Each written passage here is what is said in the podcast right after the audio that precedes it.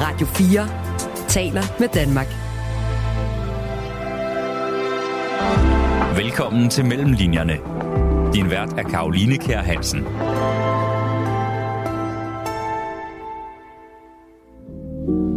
Alle minoritetsmænd, øh, der, der, der ligesom begår sig i byen, der, der går i nattelivet, har prøvet det. Alle har prøvet det. Rapper, podcaster og manuskriptforfatter Babak Vakili debuterer nu som forfatter med bogen Første gang jeg bliver afvist, der handler om strukturel diskrimination i det danske natteliv. På en eller anden måde bliver racisme sådan lidt krystalliseret i nattelivet. Den bygger på de hundredvis af gange, han selv er blevet afvist i døren til en københavnsk natklub. Det er de få, der ødelægger det for de andre. Altså, jeg har prøvet, at dørmanden ikke kigget på mig. Altså, hvor jeg står ligesom og prøver ligesom, kigger bare på mig. Men rammen om fortællingen, den er fiktiv. Jeg mener, at hvis man skal skrive interessant litteratur, ikke kun litteratur, men bare sådan interessant altså indspark i, i form af kunst, så, så skal det ikke være at tage form af debatindlæg. Velkommen til Mellem Linjerne. I dag fra en bænk i Indreby i København. Mit navn er Karoline Kjær Hansen.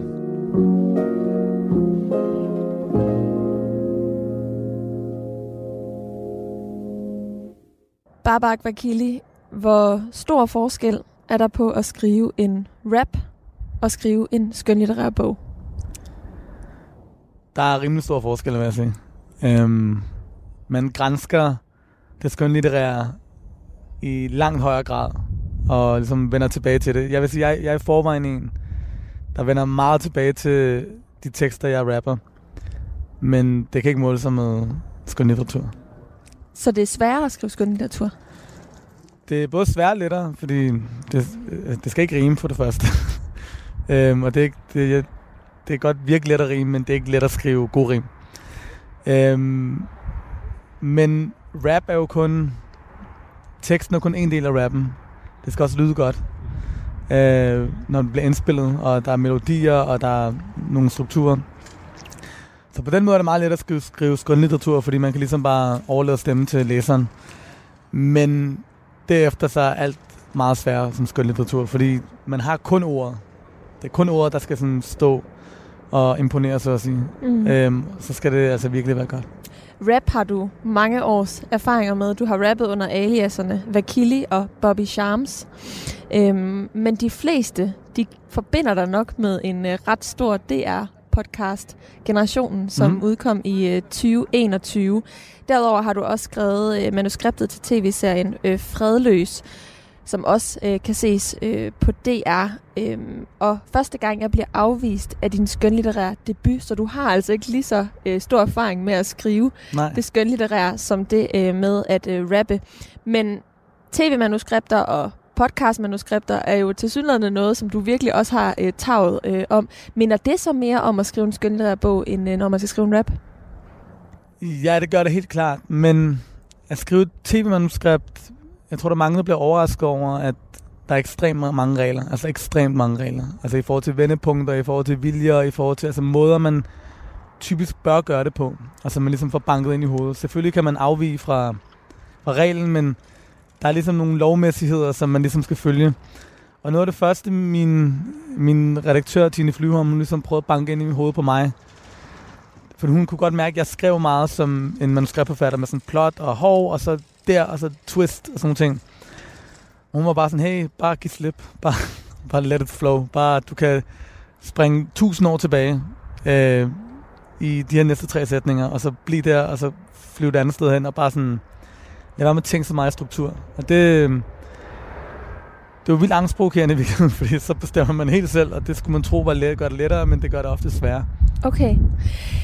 Men noget, som jo så i hvert fald minder om, øh, der, der i hvert fald skaber sammenhæng mellem de her ting, du har skabt, det er øh, temaet, som du tager op i øh, bogen her, første gang jeg bliver afvist. Fordi den handler om at blive afvist øh, i nattelivet. Den handler om strukturel racisme. Og det er temaer, som du har berørt både i Generationen og i Fredløs, hvor du ligesom skildrer, hvor kompleks en opvækst det kan være, øh, man har, når man bor i Danmark, men har øh, anden etnisk øh, baggrund. Første gang, skal jeg sige, er en øh, del af en serie, som øh, forlaget Gudkendt har lanceret, og den handler altså om øh, at fortolke begrebet første gang. Det er der fire forskellige stemmer, der har gjort øh, mm. nu her. Øh, bøgerne udkom i onsdags den 17. Øh, maj, og du er altså en af dem, som har fået lov til at bidrage øh, til den her øh, serie. Hvornår fandt du ud af, at det var strukturel racisme, afvisninger i nattelivet, som øh, du skulle skrive om første gang? Det gjorde jeg ikke med det samme, skulle jeg hilse at sige. Jeg, jeg gik længere tænkt over første gang hvad. Og det taler lidt ind i sådan et dybere dybere sådan, tendens eller sådan følelse, jeg har haft før med det der med at begrænse sig til et emne. Nu siger du meget rigtigt selv, jeg har beskæftiget mig enormt meget med netop det her emne. Øhm, og det er noget, jeg har gjort i mange år, så jeg, jeg er ikke blevet, øhm, blevet ringet op af øhm, radioprogrammer så ofte for at ligesom fortælle om dem, som jeg er nu. Men det er noget, jeg ligesom har brugt rigtig stor del af mit liv på at snakke om. Øhm, jeg, har, jeg har også snakket om andre ting, men for eksempel, da jeg skulle lave Generation, min podcast der, så vidste jeg ligesom godt, at åh, nu fortæller jeg det samme igen. Og nu skal det ske igen. Nu gør jeg det igen. Og det er ligesom det der skisme mellem at fanget i... Man har ikke lyst til at være en kliché, der ligesom er sådan en broken record, der bare siger det samme hele tiden. Men omvendt, så har jeg også indset, at når man det, det er betydningsfuldt for mig, og det er vigtigt for mig, og det har berørt... Øhm, det har betydet meget for mit liv. Øh, og været meget smertefuldt. Og derfor er det okay at fortælle om det. Men lige i den her forbindelse, der havde jeg jo netop lavet generationen, og så blev jeg spurgt, om jeg ville skrive den første gang. Og så tænkte jeg, nu, nu holder jeg op. Nu skriver jeg noget andet. Nu, første gang jeg blev forelsket måske. Første gang jeg... Første gang man fik et kys, eller Første gang min forældre blev skilt, eller et eller andet. Hvad ved jeg? Ja. Ligesom noget lidt mere sådan, i anfølgelsestegn, øh, universelt, eller ikke partikulært, der kun handler om etniske minoriteter. Men så snakkede jeg med min ven øh, Mikkel, som ligesom kører alting forbi, uanset om det er rap, eller podcast, eller litteratur. Og jeg spurgte ham sådan, men hvad er emnet og sådan noget? Så sagde han, hvad med nattelivsdiskrimination? Og så sagde Mikkel, mand, det, det er over nu. Altså, nu har, nu har jeg sagt det. Og så han, ja, ja, det kan godt være, du har sagt det, men har de hørt det? Og det refererer jo til, at jamen, det kan godt være, at jeg har lavet et projekt omkring diskrimination i nattelivet i 2009, der hedder Diskriminalitet. Det kan godt være, at jeg arbejdede i Københavns Kommune omkring det. Det kan godt være, at jeg var på forsiden af politikken med øh, journalisten Jakob Scheik og alle de her ting omkring det her emne. Men nu har du en bog, og nu kan du sige det præcis som, som det er. Og nu lytter de til dig. Nu har du en platform. Og så kommer han også med nogle bud på, okay, hvordan, altså han, med mig og Mikkel, så, det, så kan han sige en sætning, og så ved jeg næsten resten selv. Så kan han sige, hvad hvis man gjorde sådan, og så bum, så havde jeg den agtig. Øhm, så det var faktisk sådan, jeg endte med at skrive det øh, om diskrimination i nattelivet. Det var ikke, øh, den lå til højre benet, men måske også lidt for meget til højre benet, til at jeg, jeg gad at gøre det. Men jeg tror, jeg valgte, så valgte jeg at kigge på, okay, hvordan kan jeg fortælle historien originalt? Øhm, selvom emnet for mit vedkommende måske ikke er så originalt længere. Mm. Vi sidder lige nu i Indre By, og det er fordi, vi følger i første gang, jeg bliver afvist Sami, som øh, er i Indre By med sin kæreste, kærestens chef og chefens kæreste. De er på øh, bytur rundt i øh, København og vil gerne ind på en, øh, en natklub. Og det får Sami til at gå tilbage i hukommelsen og erindre øh, en episode for 10 år siden, hvor han øh, gik rundt med sin ven og gerne ville på øh, natklub i Indre København, men øh, blev afvist hele seks gange. Mm-hmm. Jeg synes lige, vi skal høre lidt af, hvordan det lyder øh, fra begyndelsen af bogen her. Første gang, jeg blev afvist denne lørdag aften, er det dørmændene på The Palace, som Magic kalder nogle fucking luder. Privat arrangement. Vi ved efterhånden godt, hvad det betyder. Hele Indre København er et privat arrangement, og vi er de eneste, der ikke er inviteret. Egentlig var det planen, at det bare skulle være mig og Musti, der skulle i byen. Jeg havde ikke engang lyst til at tage ud. Men Musti er den liderligste person, jeg nogensinde har mødt. Og i hvert frikvarter på gymnasiet blev han ved med at snakke om, hvor dejlige damerne er på The Palace. Og efter to timers øl og færne på byens kro, så overgiver jeg mig. Vi træder ud i juninatten, der terroriseres af studentervognen, og jeg har det vildt over, at der kun er et år til, at det mustigt er min tur til at køre i vogn. Åh, hvad sker der, Samsam? Er der blevet for fint til os, eller hvad? På vej til The Palace møder vi Majid fra kvarteret. Han er sammen med de andre. Hans fætter, Ismail, og deres venner. Mine gamle venner. Helt boost i gang med en tusmøjs, der går på runde foran 7-Eleven. Musti spørger mig, hvorfor de kalder mig Zamzam, når jeg jo hedder Sami. Inden jeg når at forklare ham, at jeg skiftede navn, fordi jeg havde brug for forandring, har brug for at glemme Zamzam, brug for at glemme Magic, brug for at glemme kvarteret, det stress og paranoia, forårsaget det drama, det røg, det larm, at jeg havde brug for at se mig selv med nye øjne, en ny identitet, en ny start, brug for at tro på mig selv, og bare brug for, at mine nye klassekammerater ikke kendte til min fortid, så vi er allerede indlemmet i Magic Circle. Musti kan ikke lide det. Han ved, at vi ikke kommer ind, hvis vi tropper op 10 perker. Men der er ikke noget at gøre. Jeg gider ikke bekræfte mine gamle venner i, hvad de i forvejen mener om mig. Jeg ved, at vi alligevel ikke kommer ind. Om det kun er mig og Musti, eller en flok hyæner fra Mjølnerparken. Det hele er en joke. Et dårligt manus, som vi alle sammen ved, hvordan ender, inden historien overhovedet er begyndt. Tak, Babak. Bakili. Nu hedder din hovedperson i øh, bogen jo øh, Sami, men hvis man har fulgt med i alt det, du har udtalt dig om det her emne før de interviews, du har givet om det, og ikke mindst øh, set og hørt det, du har lavet, så ved man, at øh, du ofte trækker på egne oplevelser, og at du mm. også har oplevet strukturel øh, diskrimination og racisme, øh, særligt i nattelivet. I hvor høj en grad er det her en en-til-en fortælling? Øhm, alle nattelivssituationerne er en til en. Eller alle, nat, alle nattelivs afvisningerne. Altså møderne, måden, øh, at man bliver konfronteret af dørmændene, unds, undskyldningerne, øh, følelserne er en til en rigtigt. Øh, nu har jeg så sat det ind i en ramme, fordi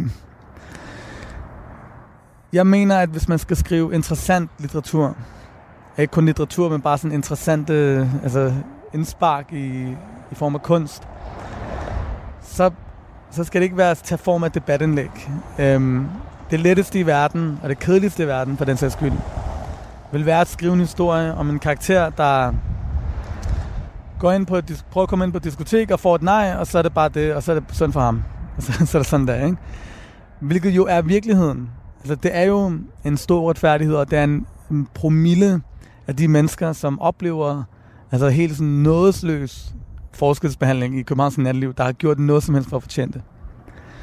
Øhm, men ikke desto mindre, så er der ikke nogen spænding, eller øhm, det, er ikke, det, det er ikke for mig interessant at beskæftige mig som kunst, fordi svaret er givet på forhånd. Svaret er så tydeligt, at når man, der er nogle onde, og der er nogle gode, og der er nogle ofre, og der er nogle bødler. Og det synes jeg bare ikke er spændende at skrive om. Øhm, derfor var det vigtigt for mig, at, at hovedkarakteren, hovedkarakteren bliver man sige, øhm, jeg-fortælleren, eller det, der man siger i litteratur, øhm, også var en kompleks person, der havde nogle ar på sjælen, og selv havde gjort nogle ting. Og Ja, selv, han er tidligere kriminel. Præcis. Jeg tror, jeg, jeg, jeg har altid fået at vide, det er ikke dig, det er de andre. Det, det er de Hvad, få. mener, hvad, hvad betyder det, når nogen siger, det er ikke dig, det er de andre? Jamen det, det, det vil jeg fortælle dig. Det betyder, når der er nogen, der siger, det er de få, der får det til at gå ud over de andre. Det vil sige, så er det de få øh, brødne, er det det, der hedder? Brødne, brødne kar, ikke? Der, der, deres dårlige opførsel, deres kriminalitet, deres øh, chauvinisme, deres misogyni, alle de her ting, der, der skaber et billede af jer som gruppe, altså jer som indvandrere eller minor, etniske minoriteter som gruppe, og gør, at vi alle sammen tror, I er som de få er. Og det, jeg ligesom tog til mig her, det var, det er de få, der ødelægger det for de andre. Hvad sker der så, når man tager en af dem, som har været de få, som har været en af dem, som ødelægger det for alle de andre, og gør ham til en af de mange? Det er twistet. Det er der, hvor det adskiller sig fra din historie. Netop. At jeg har ikke været en, jeg har ikke fortjent det på nogen måde. Jeg har aldrig nogensinde gjort noget, der skulle gøre mig fortjent til at blive afvist på diskotek. Øhm, og det som er sagen, det er, at Sami her har jo i situationen heller ikke gjort sig fortjent til det. Han er jo bare dukket op med sin ven Musti, men han forstår godt, hvad det er, der foregår, fordi han har engang været en af dem, der lavede ballade. En af dem, der slog folk i ansigtet, hvis de trådte på en sko. En af dem, der tog pigerne på røven, selvom de ikke prøvede sig om det. Øhm, han har været en af de der uromager. Så han forstår det godt, at han skammer sig over sin fortid, så han finder på en eller anden lidt twisted psykologisk måde også lidt lindring ved at blive behandlet dårligt i byen. Øhm, han føler, at han fortjener at blive afvist. Og så er der jo bare den ting til det i... Altså, det, det ender meget voldsomt. kan jeg afsløre. Det er jo ikke en... Det er et plot twist, som vi Ja, ikke afslører for lytterne her. men det er, jo ikke, det er jo ikke en thriller, kan man sige det her. Så det, det er jo, man kan godt sige, det ender ekstremt voldsomt. Der er grund til at læse det sidste side. Præcis. Det ender ekstremt voldsomt, og det er jo bare min måde at fortælle på, at altså Sami han tager i byen velvidende om, at jeg kommer ikke ind på diskotek i dag. Så, så han, kom, han, han kommer ikke ind med den, som man ellers gør. Den energi, sådan, hey fedt, vi skal i byen, vi skal ind og øh, snakke med nogle damer, eller danse til noget musik. Vi, han ved godt, at han bliver afvist. Han venter ved byen, og han bare tager bare long og venter på, at han skal spise sin shawarma til ham. Men ligesom hvis jeg begynder at kalde dig for et skældsord, hvis jeg begynder at kalde dig for dumme svin, så kan det godt være, at første gang jeg siger det til dig, for vi kender jo knap nok hinanden. Du tænker, når man, han kender mig jo ikke, og det er jo, det er jo grimt af ham at sige det. Hvorfor siger han det? Men hvis jeg bliver ved med at sige det til dig, hvis jeg bliver ved og ved og ved, eller hvis der er nogen, der på internettet, som ikke kender dig, bliver ved med at sige, at du er fucking grim, og du er fucking grim, og du er fucking grim, og du er fucking grim. På et eller andet tidspunkt, så begynder du at græde. Selvom det ikke har noget med dig at gøre, så begynder du at græde. Fordi sådan er mennesker bare. Og det, der sker med Sami, det er, at selvom han godt ved, at han ikke kommer ind, selvom han godt ved, at det er sådan, det kommer til at ende, så ender han at afveje med at prøve så mange gange at komme ind på et diskotek, at til sidst, så kan han ikke mere. Bæret flyder over. Præcis. Men Sami tager jo, som du selv siger, i byen med den her energi om, at han ikke vil komme ind. Hvilken energi er du taget i byen med, og hvilke konkrete oplevelser er det, du har haft som ung øh, mand, søn af to øh, iranske flygtninge, men opvokset på øh, Nørrebro i et øh, på mange måder jo vidt samfund. Mm-hmm. Lad mig give dig et eksempel, der forklarer rigtig godt, hvad jeg er for en type, men også, hvordan en situation kan se ud. Det her er en af de mere sådan, makabre oplevelser, jeg har haft. Det er, ikke en, det er ikke den mest brutale, jeg har oplevet, tværtimod. Men den, den er bare ret sjov. Og, og inden du går videre, vil du så ikke lige fortælle, altså i hvor, i hvor vid udstrækning har du oplevet det her? Hvor mange situationer kunne du i princippet tage frem? Okay. Hundredvis. Og det vil alle minoritetsmænd, øh, der, der, der ligesom begår sig i byen, der, der går i nattelivet, har prøvet det. Alle har prøvet det. Det her, det er så omfattende et lag af sådan forskelsbehandling, som alle ved eksisterer, hvis man har prøvet det. Men de færreste, der ikke har prøvet det, ser det. Og, og det er jo... Der er sådan en følelse af, at man som, at det er ligegyldigt. At det er den mest tydelige, udtalte form for racisme, vi har i det her land, er overbevist om. Lige, lige bort fra sådan, altså, øh, altså hadforbrydelser og øh, racistiske motiverede overfald. Men det er sådan normalt en del af det, og det foregår på alle beværtninger, hvor vores ministre kan tage i byen, hvor vores øh, altså, journalister kan tage i byen. Altså, det, er sådan, det er bare en integreret del af det at drive natteliv i København i hvert fald. Garanteret også andre steder. Det er, at der er ligesom indbygget det sådan en racistisk funktion, at der er, der er Der et er loft for, som ikke er, er velkomne. der er et loft velkommen. for, hvor mange brune mænd, der må være på et sted. Øhm, og det her, det, det, det er almen viden i branchen, så at sige. Øh, men lad mig give dig det her eksempel. Mig selv og tre andre, der alle har iransk baggrund, det er mine sådan, barndomsvenner. Og de er, uden at jeg skal, nu mærker jeg allerede jeg fra starten, at jeg skal forklare, hey, men vi er altså stille og rolige, og det skal du, du skal altså ikke tro og sådan noget. Fordi jeg har lyst til at fortælle om, men de er jurister, og de går på RUG, og jeg er statsundskaber på det tidspunkt. Fire som mig, lad os sige det sådan. Vi er helt stille og rolige, vi har drukket det, vi har drukket, men vi er ikke sådan... Altså, vi, vi, er, ikke, vi er ikke stive, og vi, vi er helt normale. Vi går klædt i præcis det samme tøj som alle andre. Vi står i en kø på et diskotek, der ligger ved Kongens Nytorv, som er sådan et populært diskotek, som stadig findes og stadig har samme ejer. Et stenkast fra, hvor vi sidder lige nu. Lige præcis. Øhm, og der er sådan en rigtig lang kø på det her diskotek. Vi står i midten af køen, og vi er glade for, at vi skal ind. Og lad mig, give et, lad mig fortælle, hvad min state of mind er. Jeg er bange for, hvad der sker, når vi kommer op til dørmanden. Fordi det ydmygende at blive afvist. Jeg regner ikke med, at vi kommer ind, men man bliver også nødt til at prøve, kan man sige. Ikke?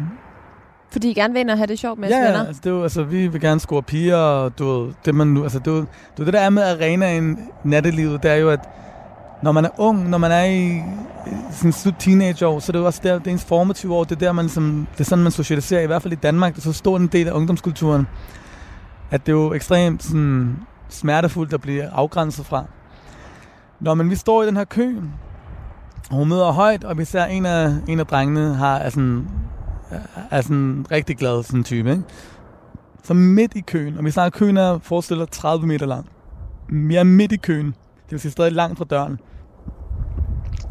Så kommer dørmanden rundt om køen over til os, og dørmanden har selv øhm, indvandrerbaggrund. Så kommer han over til os, og så siger han, hey drenge, kameraet har allerede sagt, at I ikke kommer ind. Så bare inden I bruger de næste tre kvarter på at vente på at komme op til køen for at få et nej, så viser han os ligesom noget, ikke? Hvilket jeg, jeg forstår ham jo godt, hvis han ligesom har fået visket sin øresnegl.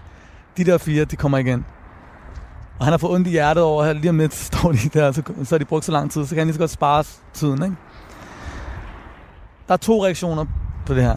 Min egen, som er sådan en, "Nå, men så fuck det her, så går vi. Altså ikke sådan aggressivt over for ham, men sådan en, "Nå, men jeg gider ikke at være, jeg, jeg gider ikke at høre mere, jeg gider ikke at prøve at forhandle med dig, jeg går bare.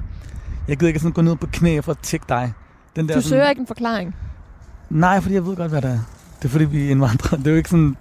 Det er jo, ikke- lad, mig, lad, mig, lad mig fortælle dig, hvorfor jeg ikke søger en forklaring. For, fordi der er nemlig nogen blandt mig, der søger en forklaring. Mens jeg siger, lad os gå, så siger min ven, nej, nej, nej, vent lidt. Hey, min ven, hvor, hvorfor? Så siger han, forklaringen er, I er en gruppe. Det er rigtigt. Det er vi. Hvad Ligesom mange andre i køen formentlig også var. Formentlig. Hvad kan vi gøre ved det, tænker min ven? Og igen, i stedet for bare at tage undskyldningen og høre for den, den, for den hvad det er, I er en gruppe indvandrerdreng, og det, det er i det set. Så min ven, han, han vil rigtig gerne derind, ikke? Så han kører på, og han siger, hvad hvis vi kommer to og to? Hvad hvis vi deler os op to og to? Så siger dørmanden, hvad hvis, hvad hvis vi kommer to og to? Så siger dørmanden, det er stadig en gruppe. Kan du regne ud, hvad min ven så spørger om? Hvad hvis vi kommer en og en? Præcis. og en og en. Præcis. Det spurgte han om, og så sagde dørmanden, så går I indenfor og laver en gruppe. Og det er jo rigtigt. Og det er bare for at sige, hvorfor spørger jeg ikke om en undskyldning? Eller hvorfor spørger jeg ikke om en forklaring? Jeg vil sige, jeg har spurgt om forklaringer. Jeg har fået alle forklaringer ved. Og nu, nu giver jeg en lille, en lille sådan tour de chambre i, øh, i racistiske, eller hvad sådan noget, i nattelivsundskyldninger. Jeg har fået at vide, du ved godt selv hvorfor. Du kommer ikke ind i aften. Jeg har fået at vide, det er en privatfest. Jeg har fået at vide, du står ikke på listen, selvom jeg har skrevet mig selv på listen. Har jeg fået at vide, at jeg ikke står på listen. Jeg har fået at vide, øhm, du lavede ballade sidste uge. Jeg har fået at vide, ikke med de sko på. Jeg har fået at vide, man skal være medlem, selvom du ved, det var med mit gymnasie, hvor sådan en jysk pige, der går i min klasse, der aldrig har været i byen i København før, kommer ind, ikke? Du ved, det er for sent, fordi der er ligesom, der er sådan tale om kvoter, ikke? Altså, der er ligesom et loft for, hvor mange vi lukker ind. I kommer for sent. I får for mange. Øhm, ikke med den attitude. Øh, altså, jeg har prøvet, at dørmanden ikke engang kiggede på mig. Altså, hvor jeg står ligesom og prøver ligesom, kigger bare ikke på mig. Jeg har også prøvet dørmænd, der ligesom bare var helt ærlige, og bare sagde, hey mand, prøv her, det er så fucked up det her. Det er jo sådan, sådan det foregår på den måde, der kameraet visker mig i øret, og jeg kan godt mærke, at I ikke er sådan, og jeg virkelig, I hate to be this guy, eller I hate to do this, men sådan er det agtigt. Jeg har stået og snakket lang tid med ham, altså også bare sådan venligt, så det ikke... Altså det er bare meget sådan, det, det, det der med at begynde at sådan argumentere, det, det, det er håbløst. Vi var, jeg blev ringet op af Jakob Scheik, øh, journalisten engang, for at prøve at teste Øh, og dokumentere na- det, diskrimination af. Så vi tog afsted, mig selv, ham og to venner, alle sammen med etnisk minoritetsbaggrund. Og det første sted, vi kom, jeg kan godt sige det her højt, for det, er ligesom, det var stod, stod i artiklen, det var Park, det sted på, et sted på Østerbro, der hedder Park Café, eller Park, hvis det var måske. Og der er ingen mennesker. Vi, vi er helt ædru. det er tidligt på aftenen. Der er ikke et menneske i køen. Og vi, altså, vi er journalister, vi er jurister, vi er økonomer, vi er statsskaber. Så siger han bare nej. og på det tidspunkt er det længe siden, jeg prøvede at komme på diskotek. Altså, du stoppede faktisk for ja, en periode man, man stopper jo, fordi man, man gider heller ikke blive til grin jo. Det, altså, det er ydmygende. Jeg er jo sådan en, jeg har ret, jeg kender jo mange mennesker, så hvis jeg på forhånd skriver, hey, jeg vil gerne derhen på fredag, så kan jeg godt blive skrevet på en liste og komme ind. Men hvis jeg dukker op på mit glatte ansigt, så kommer jeg aldrig ind. Øhm, men så, så kommer vi ligesom, og så siger han, øhm, så siger han bare nej. Og vi kan kigge, vi sidder, vi sidder og kigger indenfor, og der er en eller anden CBS-fest med sådan Halloween, altså folk render rundt og ligner, jeg ved ikke hvad derinde, ikke? Det er ikke sådan high-end. Så siger han bare nej. Bare nej. Ikke noget. Og så øh, Jakob, journalisten, han har jo en optager på sig, han er jo mega interesseret i undskyldning. Hvor, hvorfor det og sådan noget? Og så får vi at vide, fordi I taler tilbage, eller I prøver at argumentere, eller sådan, så bliver det vendt mod os, det at vi spørger om, hvorfor, bliver sådan, mm. vi er konfrontatoriske, og sådan, altså det er sådan, det er sådan, det er nyttesløst at begynde at, man, fordi, the game is rigged, på en eller anden måde, man, vi ved godt, det er som, det er det, det jeg øh, også lige læste op, der er ligesom et manus for, hvordan den her historie foregår, og så kan jeg stå og snakke, så kan jeg stå og råbe ind i fjernsynet og sige, hvorfor skal hovedpersonen derover? Men det er skrevet, og det er indspillet, og det kører allerede.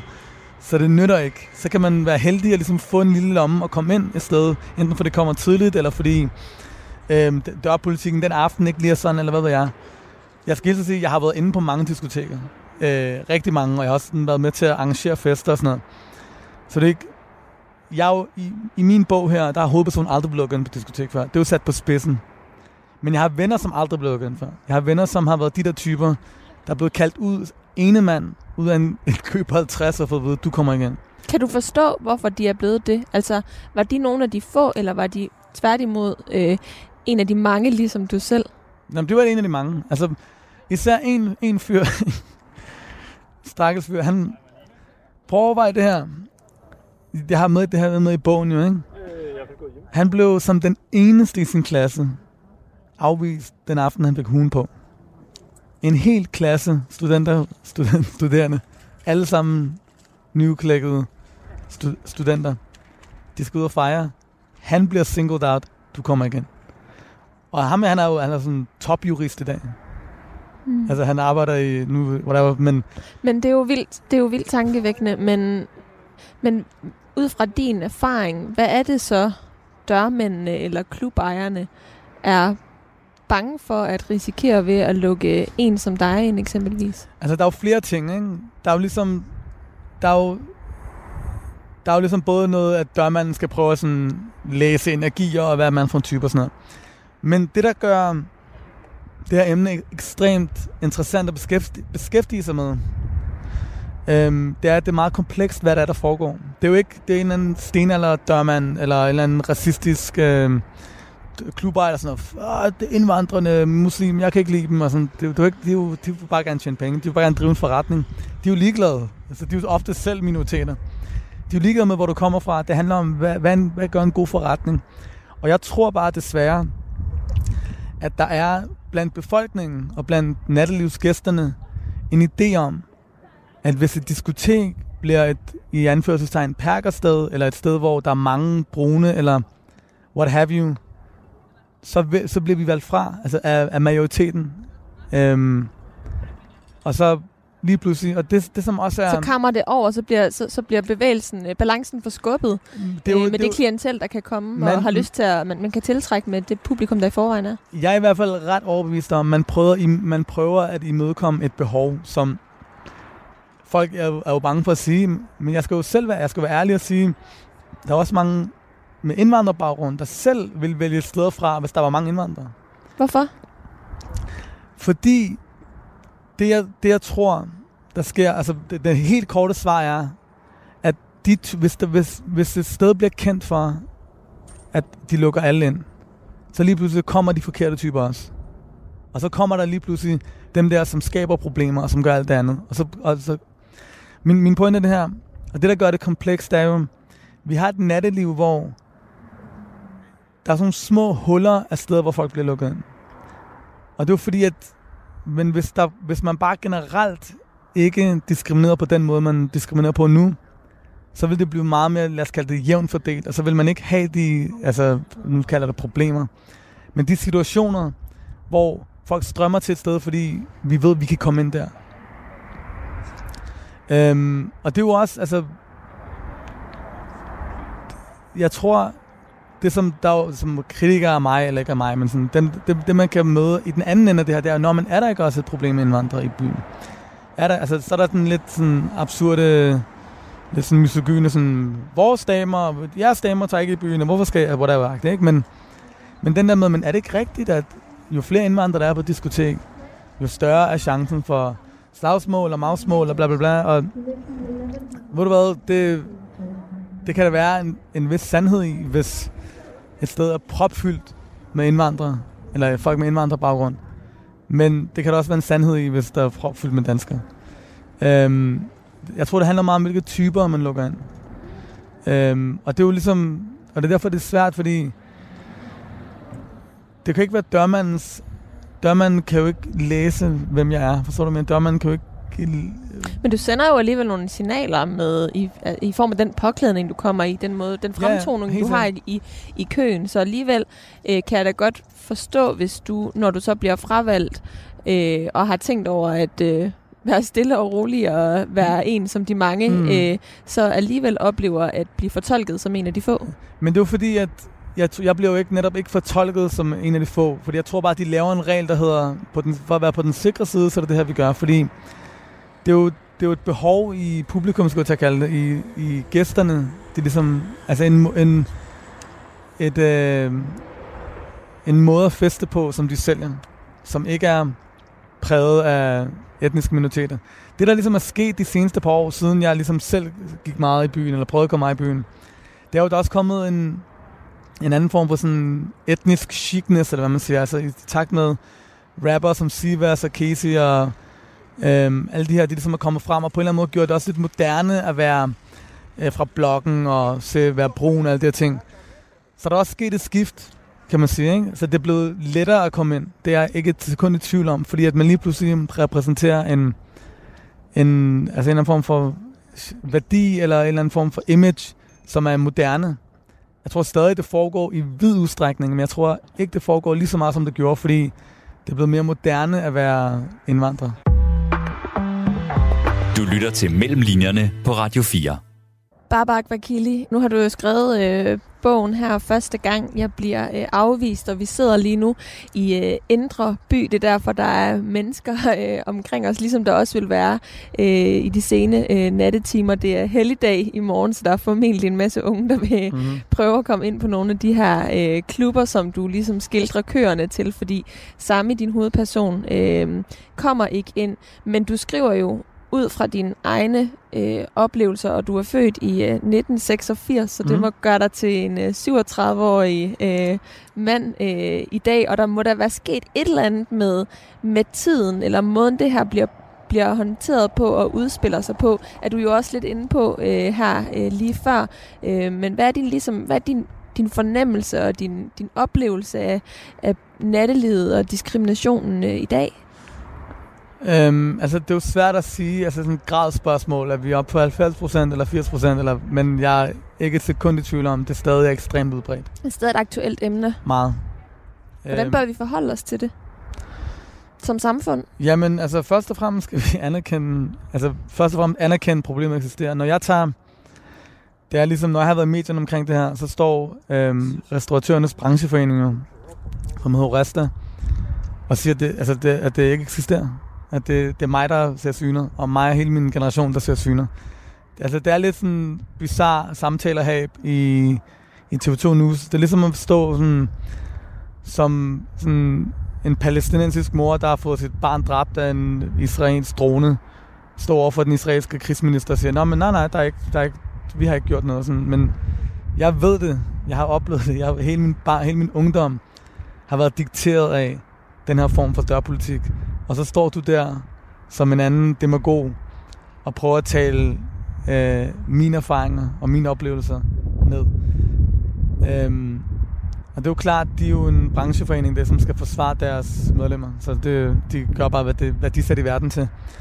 Øhm, jeg tænkte meget over, da der var Black Lives Matter, det siger jeg som om det var en festival, men da der var... En ligesom, begivenhed. Præcis, da Black Lives Matter ligesom var på dagsordenen, det var under corona jo. Og der var diskotekerne lukket. Jeg har tit tænkt, hvad vil der ske, hvis hele den her dagsorden, for under Black Lives Matter, så var det meget sådan noget, øhm, ja, og i kantinen, der har jeg sagt noget til min kollega, og du ved, jeg blev ringet op af folk, hey, undskyld, jeg sagde det der på første semester, det var altså ikke ment sådan, sådan altså sådan nogle ting, ikke?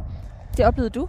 Ja, altså folk, der ligesom, du ved, lige pludselig kom i tanke om sådan, gud, kom jeg til at vinke lidt aggressivt til Barbak i, da, da vi gik, var på rustur, altså sådan nogle ting, ikke?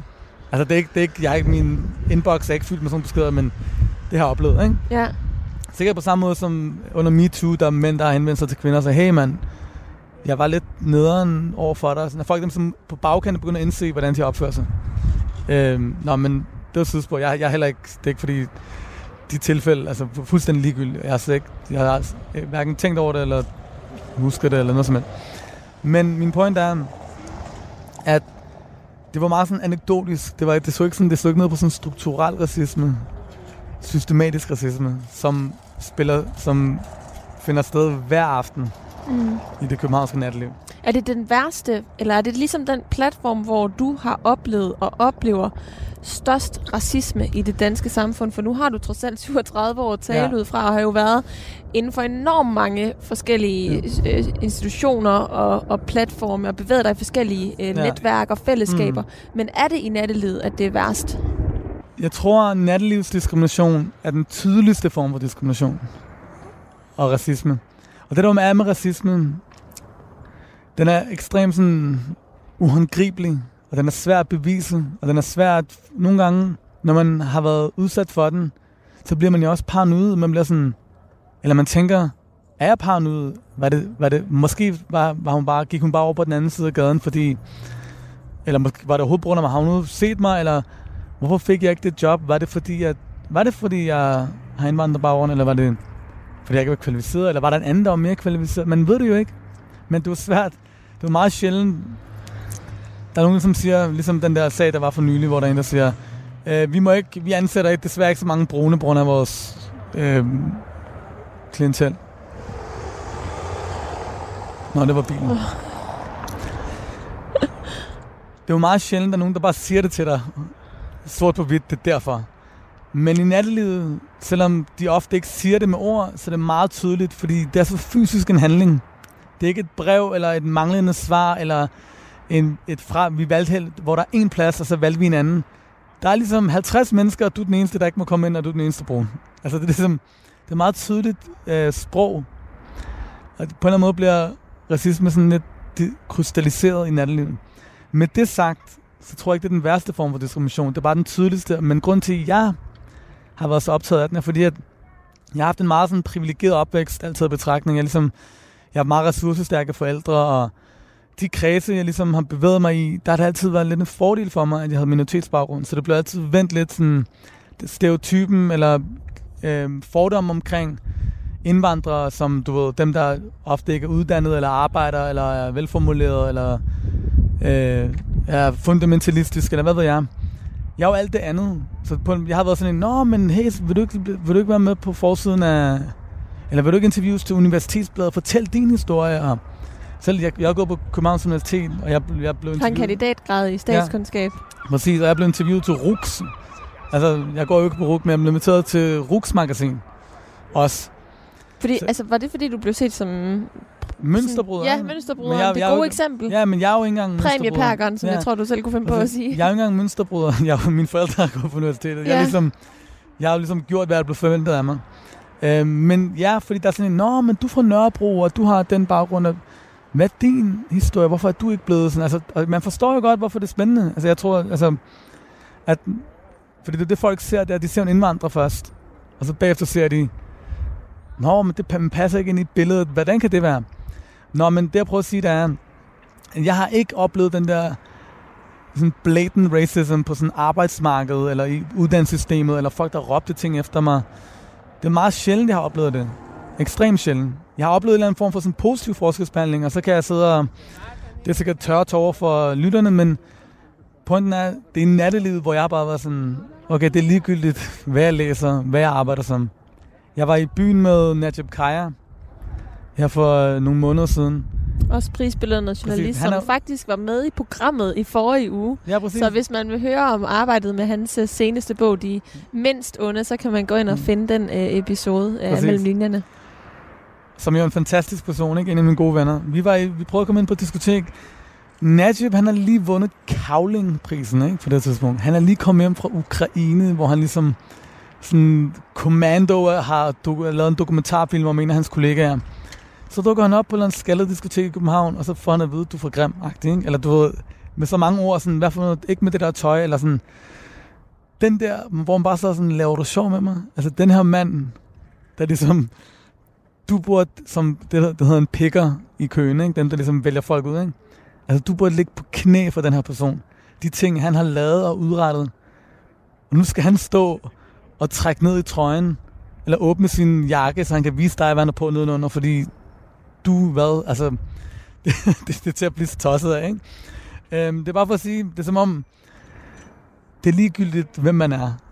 Medmindre du ligesom er Dar Salim, eller ligesom er et meget kendt ansigt, så er du bare sådan, du er bare endnu en Mm. i, i køen. Men du siger det er til at blive tosset af, men alligevel er det jo ikke det, du er blevet, fordi du har ikke søgt konfrontationen i de her situationer. Hvad er det for nogle konkrete følelser, det har fået frem i dig, når du har oplevet det her? Afmagt. 100% afmagt. Og det er også afmagt, som første gang, jeg bliver afvist og skrevet på. Præcis, 100%. Og, men det, som jeg jo har, det privilegie, jeg har, det er jo, den følelse af afmagt kan jo vende ind i litteraturen, eller i rappen, eller i en anden udtryksform, og få, venti- øh, få ventileret derigennem. Det er det færreste, der kan det. Det Mm. færreste, selv hvis de har muligheden, for hvis, så har de jo måske ikke sproget for det, eller evnen til det.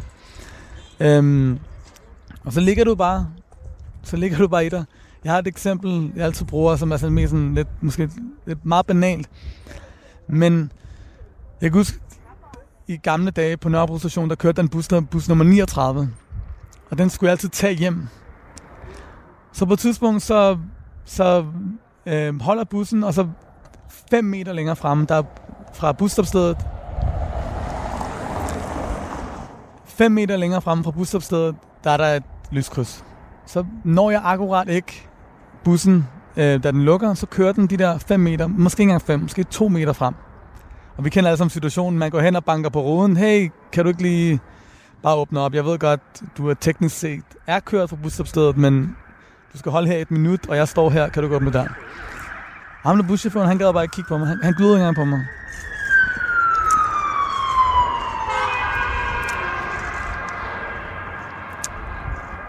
Og ham der buschaufføren, han kiggede engang på mig. Og jeg kunne bare mærke, jeg kunne huske den følelse, jeg har været 14 år eller sådan noget, ikke? Jeg kunne huske den følelse af sådan, bare vent. Bare vent en dag. En dag, når rollerne vender på hovedet, så skal du bare se.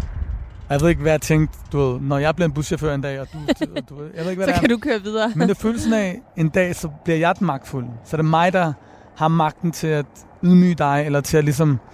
Og det er jo den følelse gang 100, gang 1000. Og så prøver at producere, eller prøver sådan at skyde den op på, ikke kun dørmanden, ikke kun på diskoteket, men alle dem, der står i køen, hele det danske samfund. Forstår du, hvad jeg mener? Den følelse af, fuck ja, yeah. en dag, så er det mig, der er magtfuld. En dag, så er det mig, der kommer ind. Eller en dag, så er det mig, der nok skal vise jer, hvem der har bukserne på. Altså den følelse, tror jeg, alle har haft. Og den er, det er så bitter, det er så bitter en følelse, man føler sig så lille og så uvigtig en, føl, øh, en følelse i kroppen at have. Så det er bare,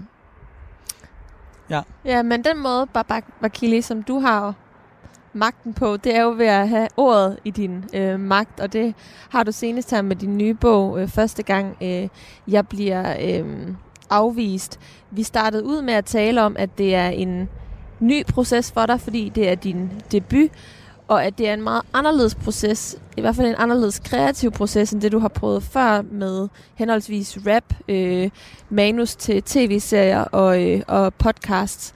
Hvordan vil du beskrive processen med at skrive øh, bogen her første gang, jeg bliver afvist? den har, den har jeg vel meget sådan simpel faktisk, uden at det skulle lyde arrogant. Jeg har en rigtig god redaktør. Oprindeligt havde jeg skrevet historien, lige nu er historien skrevet sådan, at den foregår ligesom i to tidslag.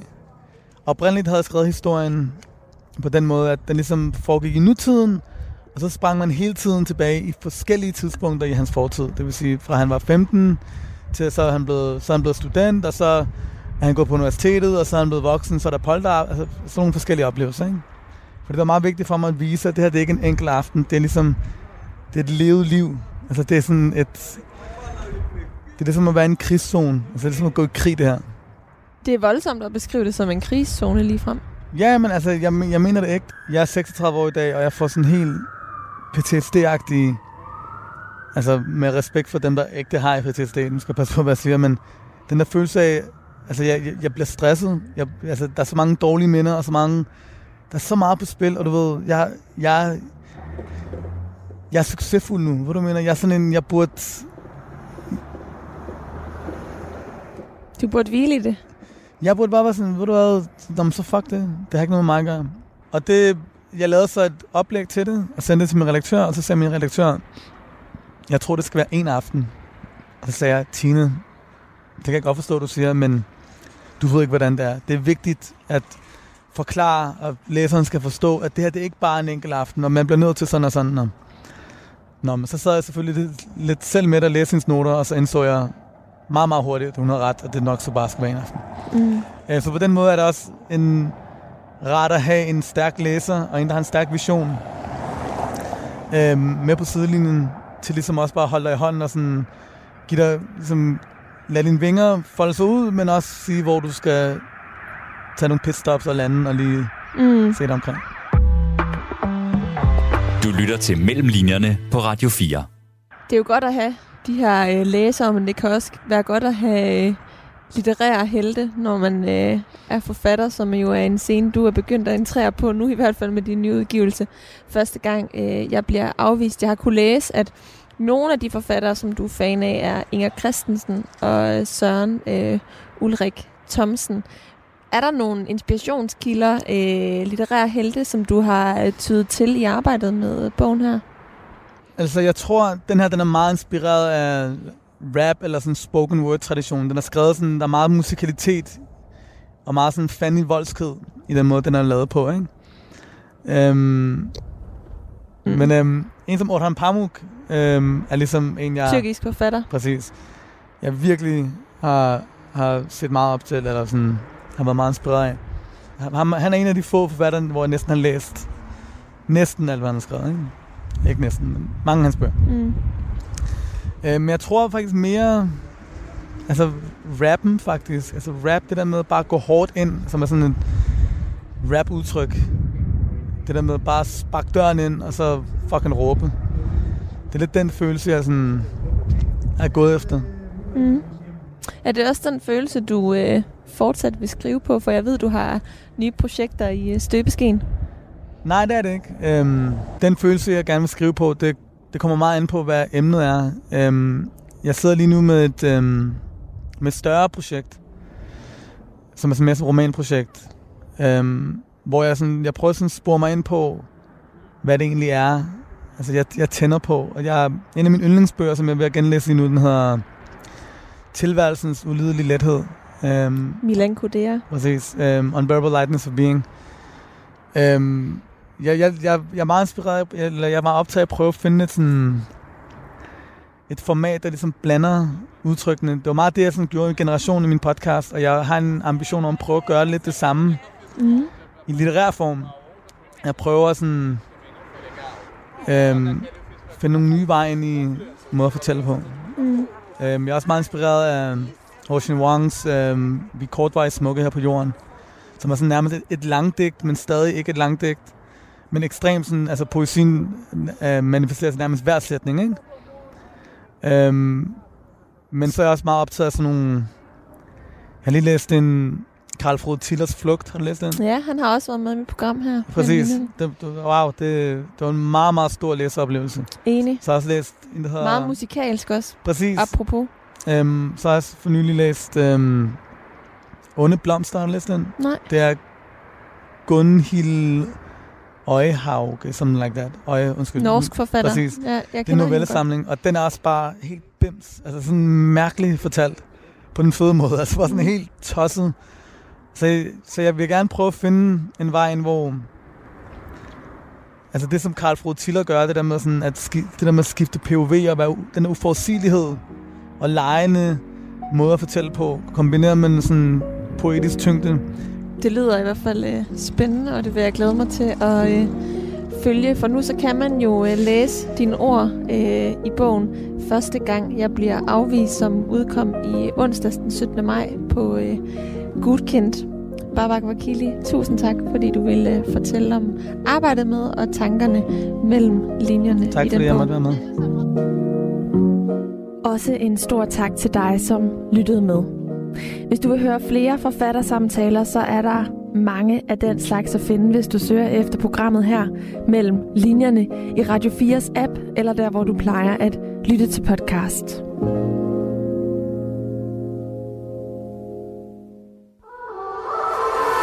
En håndskreven note kan være begyndelsen på en bog, et teaterstykke eller en artikel. Jeg har en masse strøtanker og sætninger, som tumler rundt ind i hovedet. I notesbogen på Radio 4 åbner forfatter Kasper Kolding, dramatiker Line Knudsen og journalist Torben Sangil deres egne notesbøger og deler deres iagttagelser med lytterne. Mine noter er sjældent bare sådan stikord. Det er som regel tankerækker. Lyt til notesbogen i Radio 4's app eller der, hvor du lytter til podcast.